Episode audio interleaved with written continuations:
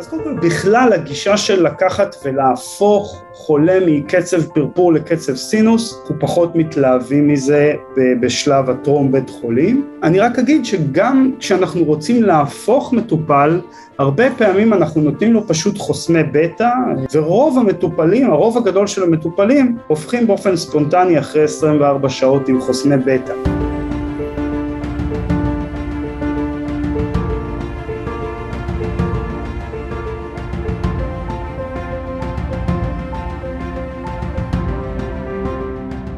כאשר אתם רואים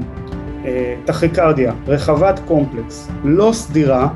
או שאתם נותנים מכת חשמל, אם החולה לא יציב, או שאתם נותנים דפיברילציה, או אה, שהייתי נמנע מלהתעסק עם פרמקולוגיה בחולים האלה. אה, אנחנו גם עושים את זה בזהירות, אם צריך, אה, בעיקר עם פרוקאינמיד דרך אגב, אה, אבל זה באמת איזושהי נקודה ככה לזכור, ומה שנקרא לא לרוץ לטפל בחולים האלה תרופתית.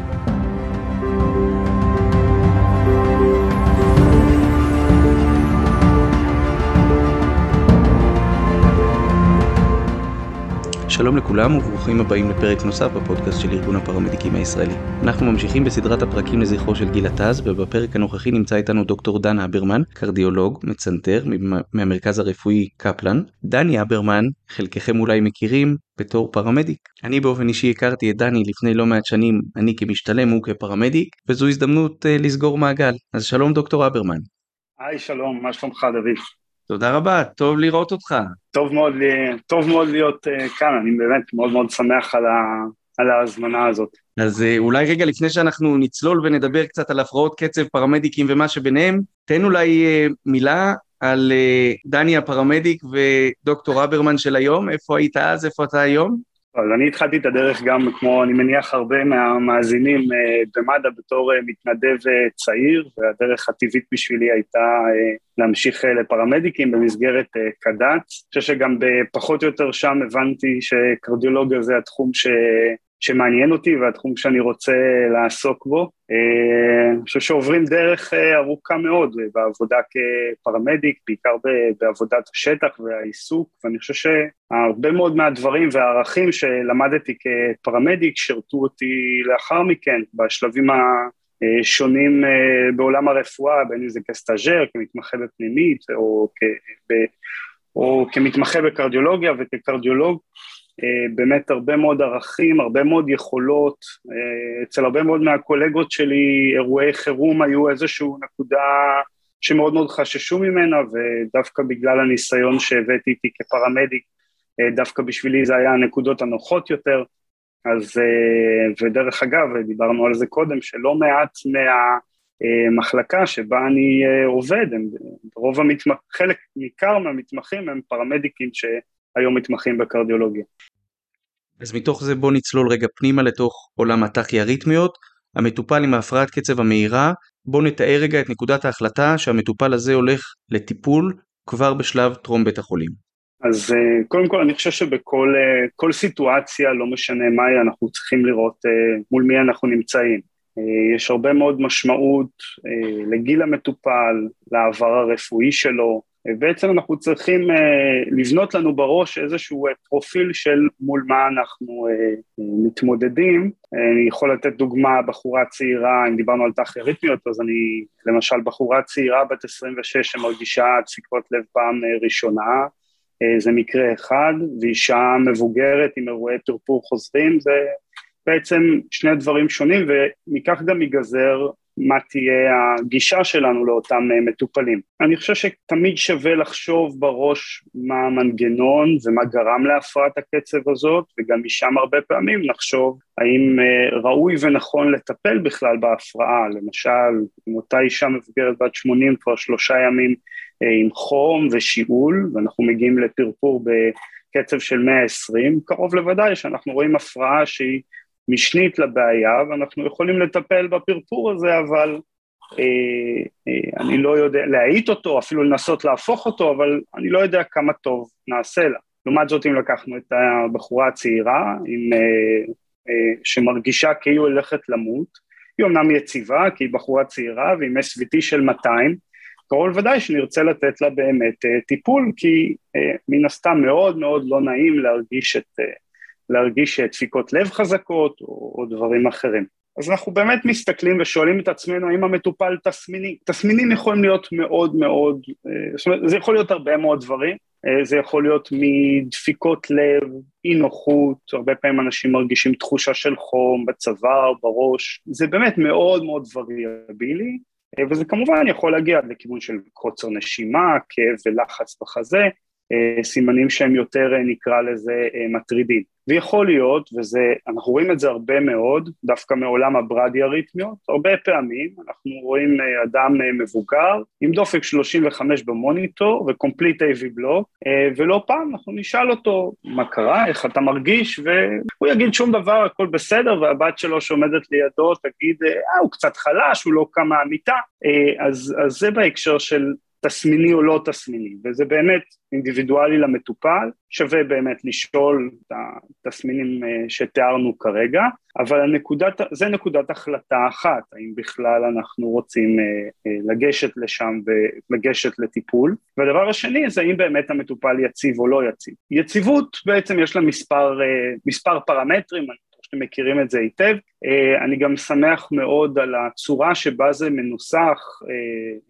בפרוטוקולים של מד"א למשל, כי פעם היה נכתב כאב בחזה, או, או קוצר נשימה, דברים שהם קצת ארטילאיים כאלה והם לא מוגדרים, וקצת היה שינוי בטקסט והדברים הם באמת אה, יותר ברורים. אנחנו מדברים על קוצר נשימה, אנחנו מדברים על אי ספיקה, כלומר גודש. שבעצם מה אנחנו באים ואומרים? אנחנו אומרים שכרגע המטופל, ההפרעת קצב שהוא נמצא, מצוי בה, מגיע למצב שהלב נמצא באי ספיקה, לחצי המילוי של הלב הם גבוהים, ולכן גם הוא מייצר גודש. אז, ו, ולכן זה בעצם מתאר לנו, לוקח אותנו לכיוון שבו הלב הוא כושל. נקודה נוספת, למשל כאב וכאב תעוקתי. אנחנו צריכים לזכור בתחי אריתמיות, שאם אנחנו מסתכלים על המחזור הלב או על הקרדיאק סייקל, יש סיסטולה ויש דיאסטולה. אורך הסיסטולה כמעט לא משתנה, הוא נשאר כמעט תמיד קבוע. לעומת זאת, כאשר הדופק עולה, הדיאסטולה הולכת ומתקצרת. ברגע שדיאסטולה מתקצרת, גם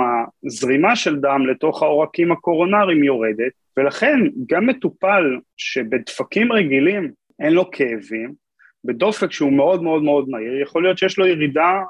בזרימת הדם לשריר הלב, ולכן גם מייצר בגלל זה תעוקה, אז זה הסתכלות אחרת. כמובן שאם אנחנו רואים ממש סימני שוק, החולה חיוור, מילוי קפילרי איטי, אה, יש מה שנקרא מראה שוקי, שזה גם משהו שהוא לאו דווקא מוגדר, אבל באמת מפתחים עם הניסיון מי זה אדם שנראה שוקי ומי זה לא. לחץ דם יכול לעזור, למרות שתמיד אנחנו יודעים שלחץ דם יכול להיות בן אדם שלא יציב הוא עם לחצי דם אה, על הצד הנמוך או אפילו תקינים, דברים שלא רשומים באופן אה, חד משמעי למשל פולסטיליטי אינדקס או דברים אחרים, אבל כל הדברים האלה צריכים לתת לנו איזשהו כיוון, האם החולה הוא דקומפנס, האם הוא לא יציב, כלומר האם, הוא, במילים אחרות, האם הוא ימשיך עם ההפרעה הזאת, עם הדופק הזה, לאורך זמן, אני לא מגדיר זמן, אבל זאת אומרת, הוא לא יכול להישאר ככה שעות, זה בעצם המשמעות. וגם פה הספקטרום הוא רחב, יש אנשים, דוגמה, בתור, עבדתי, לא, לא אזכיר שמות, אבל עבדתי עם אחד הפרמדיקים היותר אדישים, ובתור פרמדיק צעיר נתן לי לנהל את המקרה, והוא לא יגיד כלום, זאת אומרת, החולה יכול להיות ממש באי יציבות כבר עם, אה, הנה לא הזכרנו את הפרמטר האחרון, אבל עם ירידה משמעותית ברמת ההכרה, ואם אתה לא תפעל הוא לא יגיד שום דבר. בתור פרמדיק צעיר או משתלם אפילו, אז כאילו יש איזושהי תחושה כזאת שאתה, יש הבדל גדול בין מגה קוד, שאתה נופל לתוך, אה, אה, לתוך איזושהי מסגרת, אומר אוקיי הוא לא יציב והולך לתת שוק, לבין בן אדם חצי מאולף לו בכיסא ועם הראש שמוט, וחיוור ומזיע, זה אחרת, זה אחרת, ו- ושם באמת אנחנו צריכים לקלוט את האנשים שהם באמת כבר עם פרפוזיה כל כך ירודה, עד שיש להם ירידה ברמת ההכרה, וברור שבן אדם כזה חייב מיד לעבור, ל- לעבור לרצפה, להרים את הרגליים, זה גם משהו נורא חשוב, זה חלק מהטיפול הראשוני לא בן אדם שאנחנו רוצים לטפל בו בישיבה כמובן, ובאמת ללכת לטיפול של חולים לא יציבים, ובאמת במקרה של, של הפרעות קצב מהירות, חולה מאוד לא יציב, אלא אם כן יש לנו פתח לתת אדנוזין, שבטח נדבר על זה בהמשך, אין ספק שחולה כזה צריך לטפל בו באמצעי של היפוך חשמלי. אז בוא, בוא באמת אה, נתמקד באותו מטופל שאנחנו מגיעים אליו, הוא מאוד מאוד אנגינוטי, כואב לו, יכול להיות שהמצב הכרה שלו ירוד, הלחץ דם שלו כבר לא טוב, ואנחנו מחליטים שאנחנו מסתערים על אותו מטופל, ומכאן הלאה. אז אני חושב שקודם כל באמת, אה, גם משהו שלמדתי מפרמדיק אחר, קצת אקטיביסט יותר, המוניטור זה העיניים והווריד הפתוח זה, זה בעצם האפשרות הטיפולית. אני חושב שכולם מבינים מהם השלבים, אני אבל חושב שכן צריך באמת לשים דגש על הדברים דווקא הפשוטים. החולים האלה מזיעים בדרך כלל, אז קשה מאוד להדביק מדבקות. אה, הרבה פעמים אנחנו, אה, לא יודע, היום אני רואה יותר ויותר גישה לכיוון אה, ורידים קטנים יותר, אני לא כל כך יודע למה, אבל אני חושב שחולה כזה צריך להיות מחובר למוניטור באופן מיידי, אני חושב שצריכה גישה ורידית טובה, אני חושב שהדרך שה, שבה אנחנו בוחרים לסדר את הזירה הוא קריטי, את אנשי הצוות, כי ברור, שה, ברור שצריך כאן טיפול שהוא מיידי וגם ברור, ברור שדברים יכולים מאוד מאוד מאוד להסתבך. לא בושה, לא בושה להגיד מילה או שתיים לבן משפחה, יש לנו איזו נטייה כזאת לסגור את הדלת, אני חושב שחשוב מאוד להגיד, כן, הוא נמצא כרגע במצב בעייתי, אנחנו צריכים לטפל בקצב הלב שלו. אה, אני חושב שקפצנו לחולה הבאמת לא יציב, בואו ניקח את הדוגמה הקלאסית אולי של VT, אז נגיד שחולה הרגיש כאבים בחזה, שזה גם דרך אגב סימן מקדים חשוב, הרגיש כאבים בחזה אה, ומיד חשבו שזה התקף לב נוסף, מיד הזמינו, מיד הזמינו את מד"א ואתם מגיעים לחולה שהוא חיוור, מזיע, הדופק שלו הוא 180, טכיקרדיה אה, עם קומפלקס רחב, אה, והוא נתן על כאבים בחזה והוא אפילו ירוד מבחינת רמת ההכרה שלו, ואז אחת השאלות שעולות, הטיפול הוא ברור, אחת השאלות שתמיד עולה זה נושא של סדציה. ואני לשמחתי אנחנו התברכנו בתרופות אה, קצת יותר אה, אולי מתאימות כי אה, בעבר היה באמת רק דורמיקום אחרי זה נכנס קטלר שדורמיקום באמת יכול להוריד לחץ דם. קטלר פחות מתאים באופן כללי ל setting הזה הוא גם אפשרות דרך אגב אבל הוא פחות מתאים וקיבלנו לאחרונה את ה etomidate ו etomidate באמת ההשפעה ההמודינמית שלו יחסית מועטה מאוד, בדרך כלל הוא לא מוריד לחצי דם ולכן זה הרבה יותר קל ומתאים, כי תמיד הייתה את השאלה, חולה עם 70 סיסטולי במצב שוקי כזה, האם אנחנו רוצים לתת לו מידזולם ואם כן כמה. אני חייב להודות שצריך, אם אנחנו לוקחים, אם אנחנו באמת לוקחים חולה שהוא כבר שוקי לגמרי, צריך לזכור שבדרך כלל צריך מינונים מאוד מאוד מעטים כדי להפוך מטופל כזה. אני גם אגיד דבר נוסף, צריך לזכור שדפיברילציה זה, זה כמו מכה בבית החזה, זה משהו שהוא מאוד מאוד קצר טווח, הוא לא כל כך כואב לאחר מכן אם שמים את המדבקות בצורה טובה, אם לא עושים קביעה על האור, זה לא נעים אבל אה, לא חייבים חולה בדיפ סדיישן, מספיק איזשהו אה, דבר מינימלי ובהחלט אפשר uh, לתת דפיברילציה בצורה הזאת. העולם עובר, uh, והיום כבר אני חושב שברוב המקומות אין כפות, העולם עובר למדבקות, אני חושב שיש יתרון גדול במדבקות, קודם כל לדפיברילציה נוספת, דבר שני, יש כן אנשים שאחרי תחי-אריתמיה, אחרי שהם הופכים אה, לקצב, הם לאו דווקא מיד חוזרים לסינוס, לפעמים עושים את זה דרך איזשהו קצב ברדיקרדי, בין אם זה אה, בלוק או ג'אנקשנל או אפילו איזשהו אה, קצב חדרי, ואז אפשר אם צריך לעשות קיצוב קצר מועד, אה, ולכן אני חושב שמדבקות אה, אה, מצוינות. כן יש את הנושא של זיעה במטופלים כאלה שהם שוקים והרבה פעמים למשל תמיד כדאי שתהיה מגבת או איזשהו סדין כדי לנגב את בית החזה. גם אם אפשר לא להתעצל לגלח, אני חושב שזו גם נקודה מאוד מאוד חשובה כי מגע לא טוב מייצר הרבה פעמים כווייה וגם כואב למטופל וגם כמובן הדפיברילציה היא פחות אפקטיבית. בשטח כשאנחנו נערכים להיפוך אנחנו מסדרים את הסביבה שלנו ונערכים בעצמנו למצבים של דום לב והחייאה לאחר ההיפוך עצמו. כמה התרחיש הזה הוא תרחיש סביר, כמה הוא תרחיש שקורה בפועל? אז זה הכל, אז זה באמת תלוי במצב החולה, אמרנו שהיציבות לא יציבות, או בתוך, בתוך האי יציבות יש בסוף ספקטרום, אנחנו תיארנו את החולה הממש קורס, את החולה שאתה לא יכול לחכות איתו עוד 15 דקות כי אתה כבר תהיה בהחייאה אמ, אני חייב להודות שברוב המקרים ברוב המקרים אנחנו רוצים שזה יהיה זמין, זאת אומרת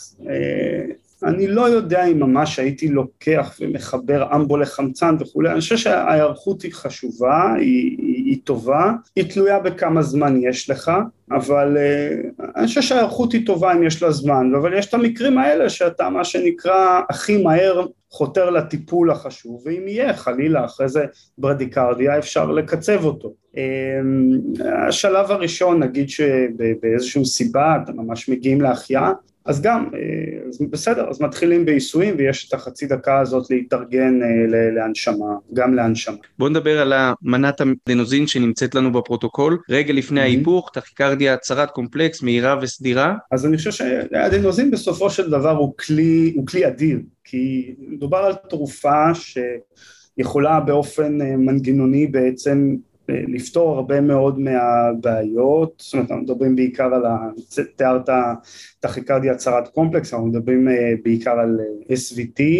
SVT זה כמובן בנק שלם של, של הפרעות קצב, אבל בוא נגיד שהוא נותן מענה לרובן, אני חושב שלא לא ניכנס לתתי סוגים, אה, וזה כלי מאוד רב עוצמה, כי השיעורי היפוך עם אדנוזין, בהנחה שמדובר ב-SVT, הם באמת אה, גבוהים, זמן הפעולה שלה הוא קצר, וגם כשאתה נותן אותה לחולה לא יציב, אתה, אם הצלחת, הצלחת, ואם לא, אתה הולך לדבר הבא. בטוח שכולם מכירים את זה, אני רק אזכיר את זה שוב, שאדנזין, שוב, צריך לתת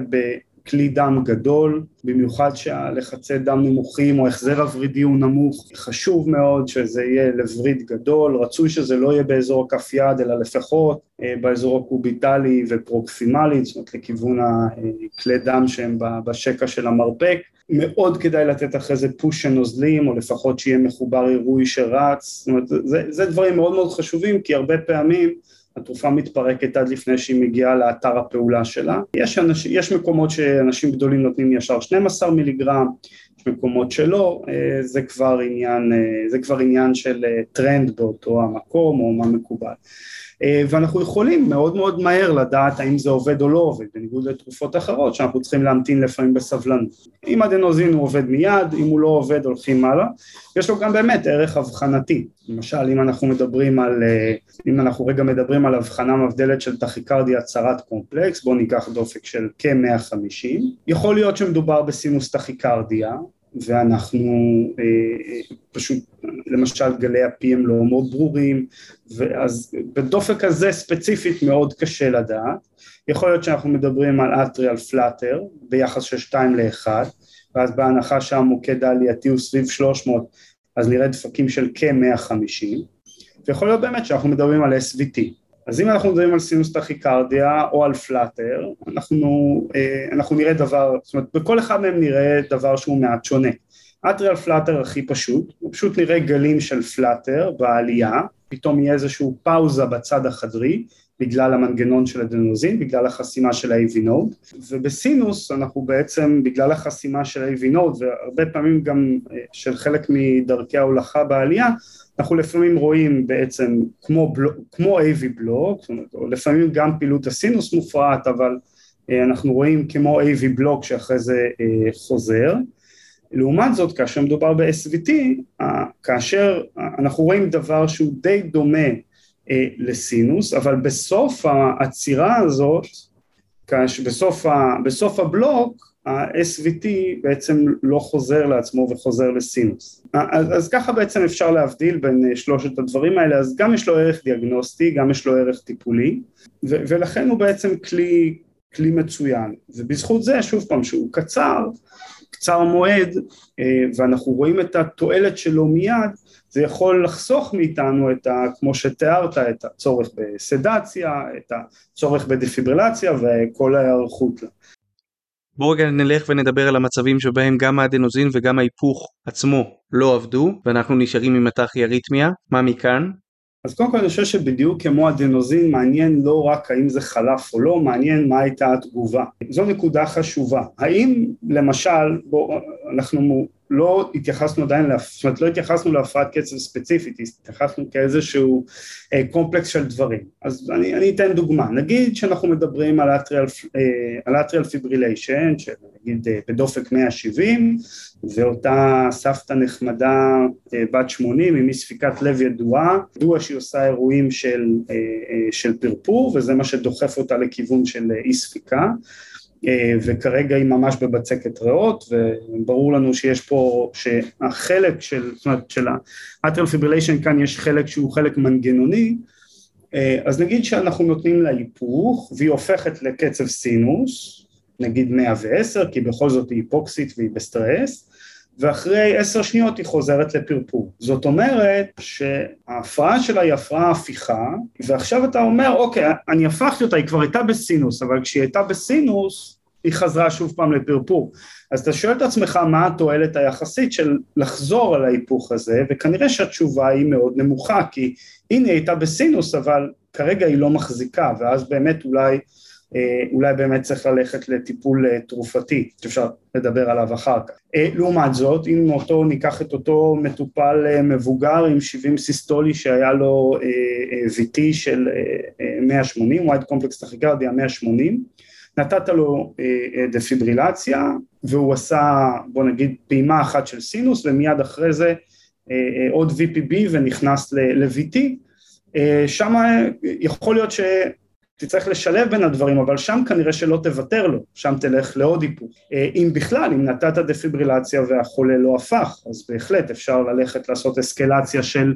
אה, של אנרגיה, או פשוט לתת אה, דפיברילציה נוספת, אז זה, אז זה באמת קצת תלוי בהפרעה ותלוי בחולה. אני חושב שאחד המקרים שאנחנו נתקלים בזה הכי הרבה זה סביב אטריאל פיבריליישן. כשאתה לוקח חולה, למשל, דוגמה שנתתי בהתחלה, אישה ששלושה ימים סובלת מדלקת ריאות עם חום גבוה וכרגע היא בפרפור של 140, אתה יכול לתת על הפרפור הזה דפיברילציה באיזו אנרגיה וכמה שתרצה, אין מה לעשות, המכניזם של המחלה, החום, התהליך הזיהומי שכרגע הגוף הזה עובר, זה המטבוליקה שלה, זה, זה הכרוניקה של הדברים, ואתה תיתן היפוך, היא תחזור לסינוס לאיזשהו זמן מאוד קצר, ותחזור לפרפור שוב. אה, ושם באמת הכיוון הוא יותר כיוון אה, תרופתי, אנחנו רואים את זה הרבה מאוד בבית חולים, אה, הרבה מאוד מהמטופלים, מטופלים אחרי ניתוחים למשל, שהם יותר אינפלמטוריים, יש בעצם תגובה אינפלמטורית, פוסט ניתוחית, חולים שהם עם מחלות זיהומיות, אנחנו רואים את זה הרבה מאוד, ואז שם באמת התועלת של היפוך הרבה פעמים היא לא גדולה, וצריך יותר ללכת לכיוון תרופתי. בוא ניגע רגע בטיפול במטופל היציב. אז, אז קודם כל זה, אה, אני חושב שבאמת פה זה כבר גם קצת יותר תלוי הפרעה, כי כל הפרעה קצת מתנהגת אחרת, ואני מחזיר אותנו לשאלה הראשונה. השאלה הראשונה זה האם החולה תסמיני או לא תסמיני. אנחנו מאוד אוהבים הפרעות קצב, ותמיד עושה טוב על הלב אה, לחבר מוניטור ולראות שזה לא סינוס או סינוס ברדיקרדיה, תמיד, אה, אני אומר את זה בהומור כמובן, זה תמיד מעניין יותר, אבל אנחנו צריכים לחשוב מה טוב למטופל. אה, אני אקח פרפור כדוגמה אולי, כי אני חושב ששם כנראה שיש מידה די גדולה של אה, טיפול יתר. פרפור זה, זה דרך אגב, ב-20 שנה האחרונות הגישה בעולם הרפואה, חוץ מתתי אוכלוסיות מסוימות, חולה בפרפור, שהתייצג בפרפור, באופן עקרוני המידע שהיה לנו זה שאין משמעות האם הוא ממשיך את חייו בסינוס או הוא ממשיך בפרפור כאשר הדופק שלו הוא נשלט. זאת אומרת שאתה יכול להשאיר בן אדם בפרפור כאשר הוא מה שנקרא rate control, זאת אומרת שהתגובה החדרית שלו אה, היא לצורך העניין עם דופק 60, 70, 80, באופן עקרוני עושה as good as sinus. היום אנחנו יודעים שזה כנראה פחות נכון ואנחנו קצת יותר עקשנים בגישה הכללית, אבל אנשים חיים, אנשים חיים עם פרפור. ופה גם שאלה נוספת, וזה אחד ההערות תמיד ב, ב, בכל גיידליין, כמה הדופק. ובדרך כלל זה, זה, זה נוגע לחוסר יציבות, אבל לא אמרנו את זה, אז שווה להגיד את זה. כאשר הדופק מתחת ל-150, בדרך כלל, בדרך כלל, הטכי-אריתמיה היא לא הסיבה אה, לאי יציבות. אני דרך אגב מחריג משם קבוצת חולים מאוד מסוימת, חולים באמת שהם חולי אי ספיקה קשה, ששם הרבה פעמים הם פשוט לא מסוגלים לחיות עם דופק כזה ושם, זאת אומרת, זה תת אוכלוסייה ששווה ככה להתייחס אליה בנפרד. אז אני חוזר עכשיו לחולים, לחולים היציבים, אנחנו צריכים לשאול את עצמנו האם מטופל תסמיני. עכשיו, אם הוא חי עם ההפרעה באופן כרוני, ויש הרבה מאוד אנשים שיש להם הבחנה של chronic atrial fibrillation. היום אנחנו מחלקים בגדול למה שנקרא פרוקסיזמל, זה כאילו בעצם הפרעה התקפית, יש גם הגדרות של כמה ימים וכולי, זה פחות משנה, אבל קרוניק אומר שהמטופל והרופא המטפל שלו בעצם החליטו ביחד שלא נלחמים על, על מעבר לסינוס. זאת אומרת שהמטופל הזה חי עם אטריה פיבריליישן באופן סביר, ואז יכול להיות שיש לו דלקת גרון וקצת חום, וקצת חום וקצת כואב לו ולא נעים לו, ואתם מגיעים אליו, אה, לא משנה מאיזה סיבה, חולשה, כאבי גרון, חום, לא חשוב אה, אה, מה הסיבה, ובבדיקה, כשתחברו מוניטור אתם יכולים לראות דופק של 100, 110 ופרפור, ואז השאלה אם בכלל, האם, האם התסמינים האלה רלוונטיים למה שאתם רואים, אה, והרבה פעמים התשובה היא לא, בדרך כלל גם, גם מבחינת יעדים, כאשר אנחנו רואים במטופל עם atrial fibrillation, פרוקסיזם על atrial fibrillation, הכיוון הראשוני זה להוריד אותו לדופק של מתחת ל-110. זה היעד הראשוני בטיפול ב paroxysm atrial fibrillation, זאת אומרת שאם אנחנו רואים בן אדם עם דופק 110, 120, הוא כבר די קרוב ל target, זאת אומרת צריכה להיות סיבה די טובה למה לטפל בבן אדם עם, אה, דופק, אה, עם דופק שכזה. אז אם ניקח קצבים קצת יותר מהירים, אה, אז בהחלט אפשר בקצבים האלה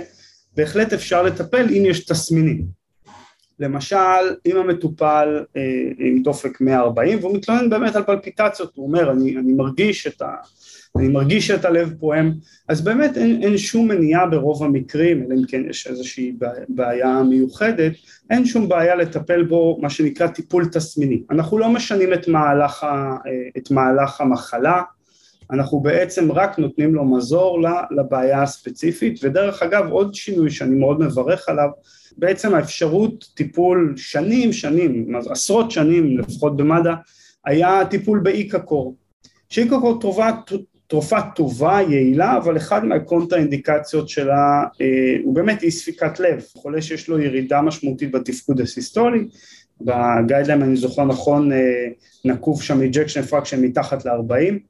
עכשיו תראו, ejection fraction תלוי מתי עושים את האקו, יש אנשים שיש להם פרפור ורק מזה שה... במילים פשוטות שהחדר מתעצבן על זה שכל פעם הוא פועם מהר ובאיזשהו אה, קצב לא סדיר, זה מה שאנחנו קוראים tachycardia induced cardiomyopathy, זאת אומרת בגלל שיש לו טכיקרדיה יש לו איזושהי פגיעה בתפקוד של החדר,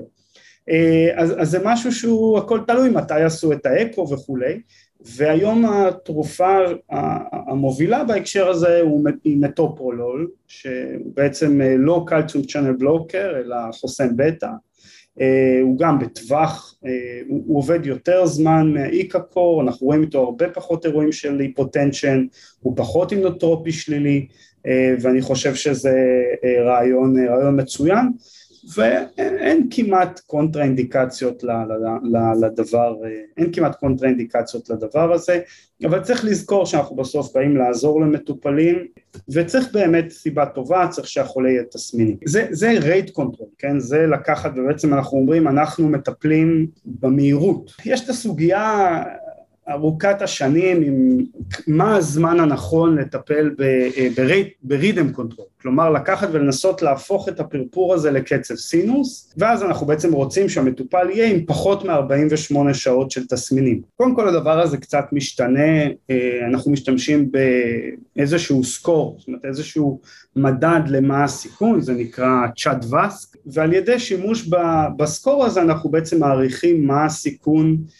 לשבץ מוחי, רק אה, נקודה, נקודה, ב, נקודה ששווה להכיר,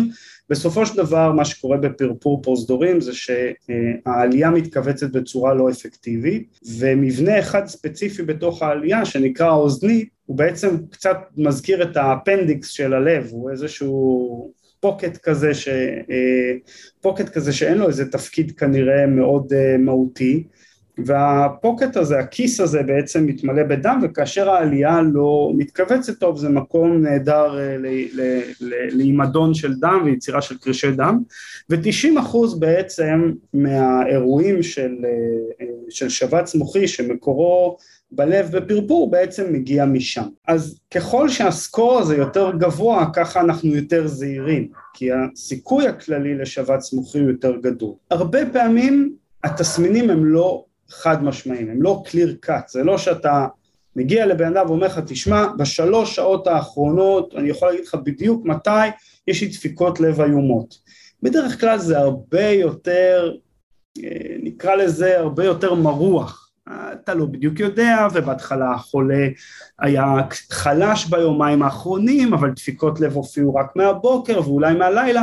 ואז אנחנו לא באמת יודעים כמה זמן המטופל אה, בפרפור. אז קודם כל בכלל הגישה של לקחת ולהפוך חולה מקצב פרפור לקצב סינוס, באופן כללי אנחנו פחות מתלהבים מזה בשלב הטרום בית חולים. אני רק אגיד שגם כשאנחנו רוצים להפוך מטופל, הרבה פעמים אנחנו נותנים לו פשוט חוסמי בטא, אה, חברים של מטופרולול,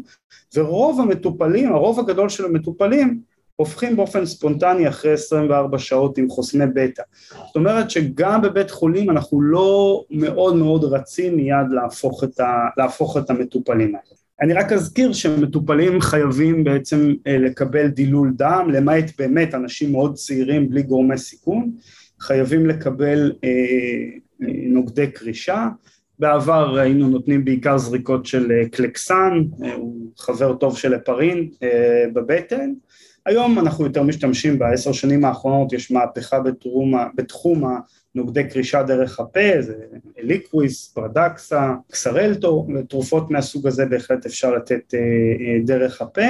אבל אנחנו בעיקר שומרים את זה, זאת אומרת, גם כשמגיע אלינו מטופל עם פרפור פעם ראשונה והוא מעט תסמיני, הרבה פעמים אנחנו בכלל נותנים לו חוסמי בטא, מאיטים אותו מעט, שולחים אותו הביתה לשלושה ארבעה שבועות עם מדללי דם, ואז מביאים אותו חזרה, עושים אק"ג, חלק אדיר מהחולים האלה בכלל חוזר אלינו בקצב סינוס, ומי שלא אז באמת אנחנו הופכים אותו או תרופתית או, או אה, או עם היפוך חשמלי. מי, מי שמאוד מאוד תסמיני אז באמת לפעמים אנחנו עושים אה, אקו דרך הוושת, מוכיחים שאין קרישי דם בעלייה ואז באמת הולכים על אה, או, עוד פעם, או היפוך תרופתי או היפוך אה, חשמלי. אז בכלל באופן כללי השימוש בתרופות שהופכות, שעושות rhythm, שעושות rhythm control ב atrial fibrillation זה לא דבר שאנחנו עושים הרבה. מהמטופל עם הפרפור בוא באמת נעבור רגע לגעת במטופלים עם SVT ועם VT בהחלט, בהחלט. אז כמובן, ש, אז כמובן ששם הגישה היא גישה מאוד מאוד שונה. SVT סך הכל זו הפרעה שהרבה יותר קל לטפל בה, אה, היא, הפרעה שמנגנונית, atrial fibrillation בדרך כלל בסופו של דבר, דברים המרכזיים שגורמים לו הם, הם, הם ה habitus של המטופל והמחלות רקע שלו, יתר לחץ דם, סכרת, כולסטרול, השמנה, אה, עישון, קצת אנשים ששותים, אה, זה, זה, זאת אומרת, שם המנגנון הוא יותר נקרא לזה כללי. ב-SVT אנחנו בדרך כלל מכירים איזשהו אה, מנגנון ספציפי בלב שיש לו הולכה, הולכה בעצם דרך שתי צרורות, זאת אומרת שיש שני צרורות שיודעים להוליך עם מאפיינים שונים, הוא בעצם נכנס לאיזשהו מנגנון של, של ריאנטרי, זאת אומרת שה... בעצם נוצר איזשהו מעגל עם כיוון אחד של כניסה, כיוון אחד של יציאה, שמפעיל באופן מאוד מאוד מהיר את העליות ואת החדרים. ואז באמת SVT אנחנו, הכיוון הוא באמת טיפול תרופתי, שיש לנו כמובן פתיחות אה, באמת לנסות ולעשות את זה באמצעים של אה, אה, גירוי כזה או אחר, בין אם זה ולסלווה או כל דבר אחר. סך הכל כשמסתכלים על הספרות, אחוזי ההצלחה הם לא מאוד גבוהים, אבל אין לנו שום דבר להפסיד, זאת אומרת סך הכל בדרך כלל לא מאוד מפריע למטופל, זה לוקח מעט מאוד זמן, הסיכונים הם לא, הם לא גבוהים, יש uh, לאט לאט הטכניקות יותר uh, ככה, יותר uh, מדויקות, אפילו מי שעושה את זה עם מכשיר שמודד את הלחץ של הנשיפה בפה וכולי, אבל אין, אין, אין פה מה להפסיד כמעט. כמובן שחולה צריך להיות מנוטר, צריך להיות לידו, צריך להיות מוכן, יש אנשים שיש להם אפקטים וגאליים מאוד מאוד עמוקים ויכולים לסיים את התמרון הזה עם עשר שניות של הסיסטולה, אז, אה, אבל זה באמת בשוליים. אה, אדנוזין תיארנו קודם, אני חושב שזה פתרון, אה, פתרון מצוין, יש לו ערך אבחנתי מאוד מאוד חשוב, אני מאוד מאוד מאוד ממליץ את כל, התמר, עם כל התמרון התמרונות האלה לעשות עם 12 לידים. אני אף פעם, אני ממש לא חושב שצריך, למשל אני זוכר בתור פרמדיק שהקרדיולוג במיון אה, היה אומר מה אתם הפכתם VT ואתם אה, אה, הפכתם VT ולא עשיתם 12 לידים? ואני בדיוק מתאר את אותו סבא כבר מעורפל הכרה עם 70 סיסטולי ומזיע ואני מסתכל עליו איזה, אק"ג על מה אתה מדבר? אז, אז עוד פעם אם החולה קורס קודם כל זה טיפול אין ספק. אבל אם יש לנו כן את הזמן הזה לתת אה, גם את השירות האבחנתי לחולה שהוא חשוב לטיפול הארוך טווח שלו, בהחלט כדאי את כל התמרונות האלה ואת המתן אדנוזין לעשות עם, אה, עם 12 לידים מה שגם היום, ברגע שמדביקים אה, מדבקות, אז הופך את הכל להיות הרבה יותר פשוט, זה לא שצריך, למשל במיון, שמים את הרבה פעמים את המעין חגורה הזאת, ואז זה באמת לא נוח לא למטופל, לא למטפל, אבל כשעובדים עם מדבקות אני חושב שבאמת אין, אין סיבה טובה חוץ מחולה קורס לא להקליט אק"ג, ולנו זה מאוד מאוד עוזר, כי אנחנו אה, בצורה הזאת מבינים יותר טוב את המנגנון ואז גם אנחנו יכולים לחשוב יותר למשל האם המטופל הזה מתאים בטווח הארוך לטיפול באבלציה, אם הוא לא מתאים לטיפול באבלציה אה, ולכן יש לזה ערך, אה, ולכן יש לזה ערך מסוים. לגבי VT, אז VT באמת יש פה כבר נקודה יותר, יותר מורכבת. קודם כל, VT באופן עקרוני היא הפרעה יותר מליגנית, זאת אומרת הפוטנציאל של VT להידרדר, הפוטנציאל של VT להיות לא יציב הוא גדול יותר. גם בעניין של VT יש הרבה עניין מנגנוני, כי בסופו של דבר כשאנחנו מדברים על מונומורפיק VT, בדרך כלל אנחנו לא מדברים על איסקמיה פעילה, זאת אומרת ברוב המקרים שאנחנו רואים למשל מטופל חמש שנים אחרי התקף לב גדול שעושה אירוע של VT, ברוב המקרים זה לא אומר שהוא עושה אה, אוטם חוזר, ברוב המקרים זה בעצם נוצרו התנאים לזה שהצלקת שלו מייצרת עכשיו הפרעת קצב אה, חדרית, והחולים האלה, אה, חלקה, אנחנו רואים הכל, יש אנשים שבאמת על 140-150, במיוחד אלה עם הכשל החדרי המשמעותי, יכולים להיות לא יציבים, ומצד שני יכולים להיות אה, חולים גם עם דופק של 160-170 שכן מחזיקים יציבות אה, לאורך זמן. אה, אני חושב ש-VT באופן ספציפי הנטייה להיפוך חשמלי היא טיפה טיפה טיפה יותר, זאת אומרת אולי אפילו לא כל כך טיפה, יותר מהירה, הסף שלנו ללכת להיפוך צריך להיות קצת יותר מהיר, אנחנו גם יודעים שטיפול אנטי אריתמי ב-VT, לכל תרופה אנטי אריתמית יש פוטנציאל אריתמי ולכן גם כן צריך, אה, אה, כן, כן צריך לתת על זה את הדעת. אה, אנחנו בעצם בפרה-הוספיטל יש בעיקר אמיודורון שהיא תרופה טובה, אבל עוד פעם, בהחלט אפשר לתת אמיודורון במנה המקובלת ב-150 ב-10 דקות, אני מקווה שאני זוכר נכון, ולהישאר עם ההפרעה, או, או הפרעה יכולה טיפה להאט, או... אבל זה לא, הרבה פעמים זה לא הופך מיד, ואנחנו רואים את זה, ולכן צריך פה קצת סבלנות, הרבה פעמים כדאי להתחיל את זה, אבל כבר מה שנקרא לנוע לכיוון אה, אה, פינוי, אה, אבל בסוף צריך באמת לקבל החלטה בהקשר הזה, ואולי באמת בעולם של פרה-הוספיטל יש שיקולים נוספים שהם לא רק ש, שהחולה שוכב על מיטת המיון ו, או בחדר הלם או ביחידת טיפול נמרץ וכולם נמצאים מסביבו והכל מנוטר והכל אה, ברור ולחולה יש ארטריאל ליין וכל שינוי קטן במודינמיקה אנחנו רואים מול העיניים אה, אז לנו יש פריבילגיה ובאמת בעולם של, אה, של, של פרה-הוספיטל הדברים יותר מורכבים, לפעמים צריך לקחת את אותו בן אדם עם דופק 160-170 שהוא יציב, צריך להוריד אותו ארבע קומות והמעלית תקועה, אה, אז באמת השיקולים נהיים קצת יותר רחבים ויכול להיות שכדאי לתת טיפול דפיניטיבי לחולה הזה בבית ולפנות אותו שהוא כבר, אה, שהוא כבר בקצב סינוס. כשאני אומר דפיניטיבי אני מתכוון להיפוך חשמלי. הגישה היום דרך אגב פרוקאינאמיד מעט לוקח את המקום של, של המיודורון בתרופת הבחירה במונומורפיק אה, אבל אה, זה, זה באמת אה, ככה לפחות בספרות העכשווית, אבל עוד פעם, גם, גם אצלנו רואים, רואים את זה, רואים את זה, רואים לידוקאין עדיין, אז, אז לפחות מבחינת ה, מבחינה הכללית הכל, הכל, הכל אפשרי בהקשר הזה. נקודה נוספת ששווה ככה לתת עליה את הדעת, לא רואים את זה הרבה, אבל זה דווקא הקצבים הלא סדירים. אז יש את המקרים שבאמת יש atrial fibrillation עם איזושהי הולכה אברנטית ואז אנחנו רואים קצב רחב ולא סדיר, אבל צריך גם לקחת בחשבון שבאיזושהי נקודה ככה, מה שנקרא לשים ב-back of our mind, שתמיד יכול להיות שמדובר ב atrial fibrillation עם WPW, WPW זה איזשהו בעצם הפרעת, אה, אה, בעצם מסלול שנותן מעבר בין העלייה לבין החדר אה, שלא דרך מערכת ההולכה הרגילה ואנחנו רואים את זה, מכירים את זה ב-EKG הבסיסי כגלי דלתא אבל מה שמשמעותי זה שבזמן טכיקרדיה אם יש הולכה ההולכה יכולה להיות אה, דרך צרור ההולכה הזו ואז אם אנחנו מתעסקים עם תרופות כמו חוסמי בטא, כמו קלציום צ'אנל בלוקרס, אפילו המיודורון, שם למעשה אנחנו יכולים לחסום את ההולכה דרך ה-AV node ואפילו להאיץ את ההפרעה,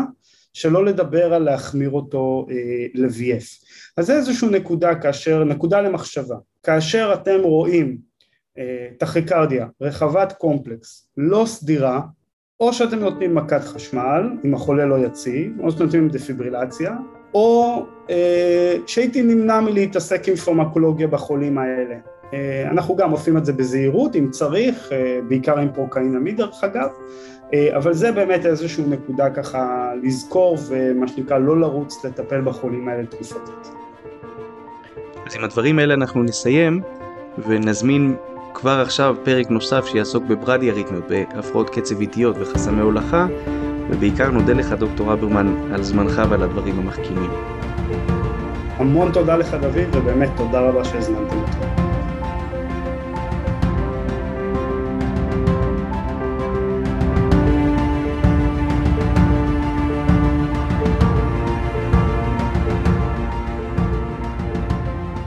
הפודקאסט של ארגון הפרמדיקים הישראלי הוא במה לדיון בנושאים מקצועיים ובנושאים שקשורים לפיתוח מקצוע הפרמדיק בישראל. אנחנו בהחלט בהחלט מעודדים את הפרמדיקים להקשיב, לפתוח, להאזין ולהעשיר את עולמם. ועדיין אין באמור לעיל כדי להוות לא הנחיה מקצועית ולא הנחיה חוקית בשום נושא שהוא על הפרמדיקים לפעול בהתאם להנחיות כל דין ובפרט בהתאם להנחיות המקצועיות של הגוף בו הם עובדים, מתנדבים או פועלים. אנחנו מאוד מאוד מודים לכם, הרבה הצלחה ולהתראות בפרקים הבאים.